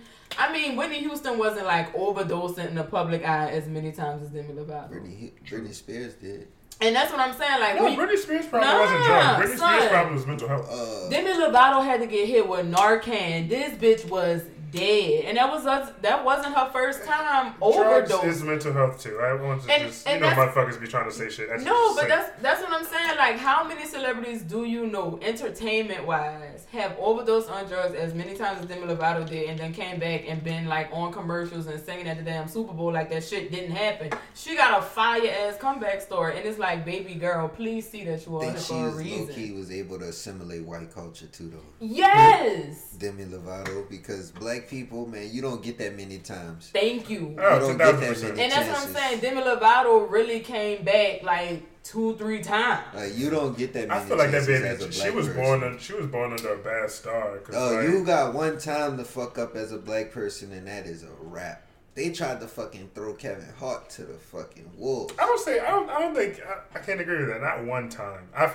I feel like You get a few depending on who you are too. exactly. Yeah. You- yeah. Cause I won't say you sold your soul, but if you did some coon shit, they gonna let some shit slide for you. I mean, Jay Z ain't never did no cool shit. No, but Jay Z ain't ain't do no fucking shit that'll get him. Uh, Cancel. yeah, that gotta get him involved in cancel culture. Right. I fucking hate, and I feel like the, the conversation about cancel culture comes up so often, but it's it's it's, shit it's so alive and shit well, bro. toxic. Like it, it's one of those things where I was talking to uh, I talk, I talked about it in a former episode where trying to reach out and establish like connections and shit in the New Orleans community. Like everybody wants to talk about how no one's working together, but then no one actually starts working together on some shit, right? So and that's the fucking that's the same thing with that. I find it very strange that oh fuck the human race is just fucked up because it really is because we put these celebrities on these pedestals like they're these great people when at the end of the day they're still human fucking beings. Yeah, and it's just like why are celebrities not allowed to make mistakes? I In, cer- in certain situations, it's like now you know that was some fucked up shit.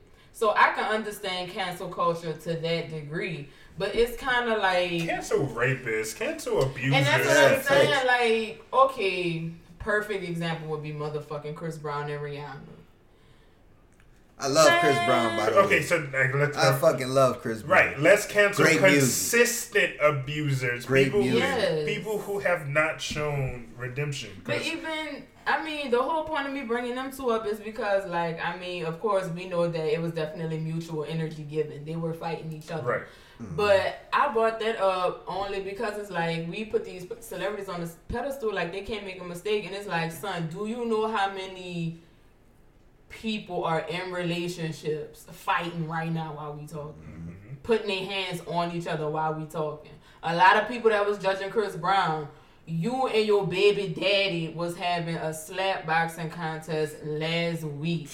And it's like because y'all saw Rihanna face, it was like, oh my god, I could Ronnie could like hit anybody and then not show. You know what I'm saying? I could hit somebody and then not show. But depending on the impact that landed, you know, the next day you gonna have a bruise. So yes, Rihanna was fucked up after them pictures. But you don't you don't know what what part of a person you meeting because Exactly. you the way y'all two interact is gonna be completely different than the way Exactly. him I just don't understand why people just be like people can't make mistakes no more. People are ready to cancel people. And like I said, if somebody do some dumbass shit, I fully understand that. Some coon ass, dumbass, cracker ass, yeah. nigger ass shit. I understand that. But when it gets to the point of like we can't fuck with her no more. Like that B Simone shit. She is a young woman. She still got space and time to say dumbass shit. What, Yeah. B Simone, what, t- between the 25, 27 age gap, I guess? She young as fuck. She still got time to say some stupid ass shit. Like, why y'all like, oh no, this bitch dumb, we gonna cancel her. So the bitch But can't first- make money no more? Like, damn. People need to stop putting these celebrities in situations where we asking for their advice or looking for them to be a, a savior to they're us. still human. Yeah, like, your stupid I respect ass. certain celebrities when they be like, I'm not speaking on certain topics. Why? Right. Because first of all, some some of them feel like they don't know enough, and then some of them like, man, don't try to make me no fucking leader. Exactly. I'm not no leader. Like, exactly. I don't look to Lil Wayne to be nothing but Lil Right. Wayne. Like, dude, I've come to realize dude really be in his own dude, world. as fuck. Yeah, like that's I I don't look to Lil Wayne to be dipped. our Like, savior. You think this Like, man really? I don't care what Lil Wayne got, Got to say about sense. racism.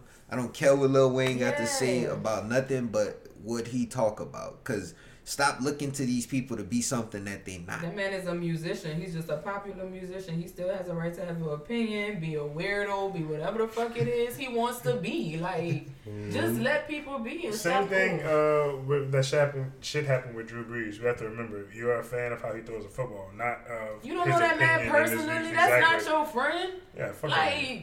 Like, oh my god, I can't believe Drew Brees Hey, I can't that. lie. That is a white man. It, it hurt your Yeah, feelings. hey, dude lost me with that one, but I I will say that was the final straw because I already seen flaws in Drew Brees, and I he's he's this was the third, fourth time. Were you he's a surprised? citizen. No, Exactly. Because and that's my whole thing. Drew People Brees is a like, white "Oh my-" man, like- yes, that's the point. People like, oh my god, I can't believe he said that. He's a white man. yeah, like bruh, he is a white man. Why do I you don't think he understands your struggle? dude- How, yeah, like exactly. Like I don't expect dude to do nothing but be white. Like his grandpa fought in the fucking war. Bitch, my grandpa fought in the war too. Like Entirely It's different not perspective. Yeah, well, right? And that's why when I say my little saying that you don't like me saying, that is what I mean. It's, it's- you It's can going just to- say it in a different way, my that baby. just sums it all up. But I didn't say it, so you should I'm be proud proud, of me. you. I See, am. Yes, Thank you. You're welcome. We're learning. Mhm. Podcast growth. Yeah, mm-hmm, growth. so that's what I be meaning. Like, why are you surprised when certain things happen? You, he's a he is a white man. He is a human. He is a Caucasian creature. Like, why are you He's surprised? just- he's an Amer- He's an American who's benefited from that fake war Right. narrative that America the brave, America the beautiful. We Amer- need to stop loving Like the celebrities five so much. Indians. yeah, America. What's your, your favorite saying? America's a third world country with a Gucci belt on. Yes, very much, very much so. Anything you wanna you wanna let the people know where they can find you, Dennis, before we get out of here? Uh, my Instagram is at d33good underscore barber. I'm a barber slash photographer slash. Uh, I build guns on the side. Uh, part time cowboy. I do a little bit of everything. So you know, if we could link, man, let's link. I'm all for group economics and supporting each other, but just have your credentials together because mine are. I'm all about everything being uh legal. Yeah, Right. Capricorn. You know, like I'm all for the I'm all for the legal man. Like if we could link up and and do business, then we will. You know, I'm gonna have to. uh I said it. I joked about it one time when I was at the barber shop. I'm gonna have to bring my laptop and one of my mics when I come and just put that bitch in. man, Ooh, definitely. like. Man, when I'm getting my Come hair in, done, good. and I can like Yeah. record it. Come in the my barber and shop and hang out with us. Like we run the type of That'd environment nice where your grandma three, could if come. We could meet people in their element. Yeah. Like Yeah, I your have grandma everything could come covered. chill with us. Like that's how like the conversation in there by us is strictly money and up, And it's very upbringing. respectful. Yeah. Like It's very respectful. I like that. And I was fucking going. Originally, I was going to Dennis, and then once I decided to lock up, uh, Mandela became my barber. Yep. And I, I was going to him for like fucking a year and a half before I realized that he was the older brother of this nigga I was friends with in high school. Yeah. We used to And wrestle. together, I, I didn't feel no type shit. of way because locks was something that Mandela did, and I didn't do locks. Like as long as you getting your hair cut by somebody in the same shop as me, I don't care. But like if you cheat on me and go to somebody else and your If shit you fucked cheat up, on me. yeah, like if your shit fucked up, I'ma laugh at you. You know, like you gotta take that. You you That's cheated. Funny. I ain't gonna lie. At first, I like my original plan was like, okay, I'm gonna get my hair twisted, and I'm gonna hop back and then it's Yeah, it just didn't make sense. right. And then I was like, fuck it. And then when I, when he You cut my hair, I was like, became a whole. Shit. different person. You got a whole new lifestyle on top of your head, and you just gonna bring that to that man front. I mean, he was just gonna like you know do my fake and shit. And- But then like when Mhm. Mandela cut my hair, I was like, all right, this shit's fire. like so, and I was it's like, like it about out. that. Um, Yeah. It just worked out. But I would have to uh, have Mandela on here too. Mandela's cool as fuck. And he, during the pandemic and everything, Mandela was calling me and checking on me, checking on me and shit. Man, I gotta come. Uh, yeah, I hit up a lot of my clients too. I'm gonna have to bless you with a uh, with a piece of artwork for in here. So I see you got some artwork going on. I gotta show you the kitchen. I Yeah. gotta, I You gotta show see the you. kitchen? Nah, I I got the some. kitchen. I got some dope shit. Oh, that's me. I just run to your kitchen. I don't think like I, I know once I get the space to where I'll be able to create create how I want to and like actually have a store like where I, an actual place where I could set up shop and build my studio. Like I'm gonna be one of the best photographers because no Your shit is dog, beautiful. no photographer has that eye like me and I, I I developed it like raw. Like everything was I feel like I want to see the pictures this man take. I gotta the show way he you. talking No, about I- his I got- photography. I got some Especially stuff. the prints and shit he has. like I got some stuff The though. one Show of, like, the we get Mardi Gras- And I'm not probably gonna make scared. I'm not scared to get to to where it take like me and my partner we got this thing where the the more effort it took to get this photo the better it's gonna be because you're not gonna go through all of this to get to this picture for that shit to be whack like so like i'm willing to get to like sneak to the top of a building and, and we hanging off the Oh, roof to get the picture like i'm like that Okay, Fire. you heard them. You heard him. Anything else you gotta say before we head out, friend? Um, I don't think so. I just really like my hair. I feel cute. You are beautiful. Thank you. but this Uh, was something creative i did a while back Oh, that shit's fire. oh wow. As It's always. Yeah. Right. As always, call to action. If you guys listen on Apple Podcasts, the one thing we do ask is leave a comment, leave a rating, leave a review, preferably five stars. But we value honesty above all else. Uh, you can contact me on Instagram, Monster in a Tight Shirt, Raci at Project Fee underscore. Uh, underscore project fee. I ain't shit. Underscore Project Fee. Uh, Twitter, I am Project Paragon I'm. Y'all underscore. go follow me. Um, I mean, you are. What, what are you on Twitter again? Raci underscore underscore. That's R A C I underscore underscore. Okay, fucking. I work in customer service. I was about to say sex phone operator. uh, Whoa, fucking that's not the customer service that I work in. You can, I told y'all, yes, the fuck you do. I said that last week. You're no, not last week when Mario was here. You're a sex phone operator. Be honest with the people. You can also email us at projectparagonpodcast at gmail.com. But until next week, thank you guys for listening. We appreciate y'all. Peace. Bye.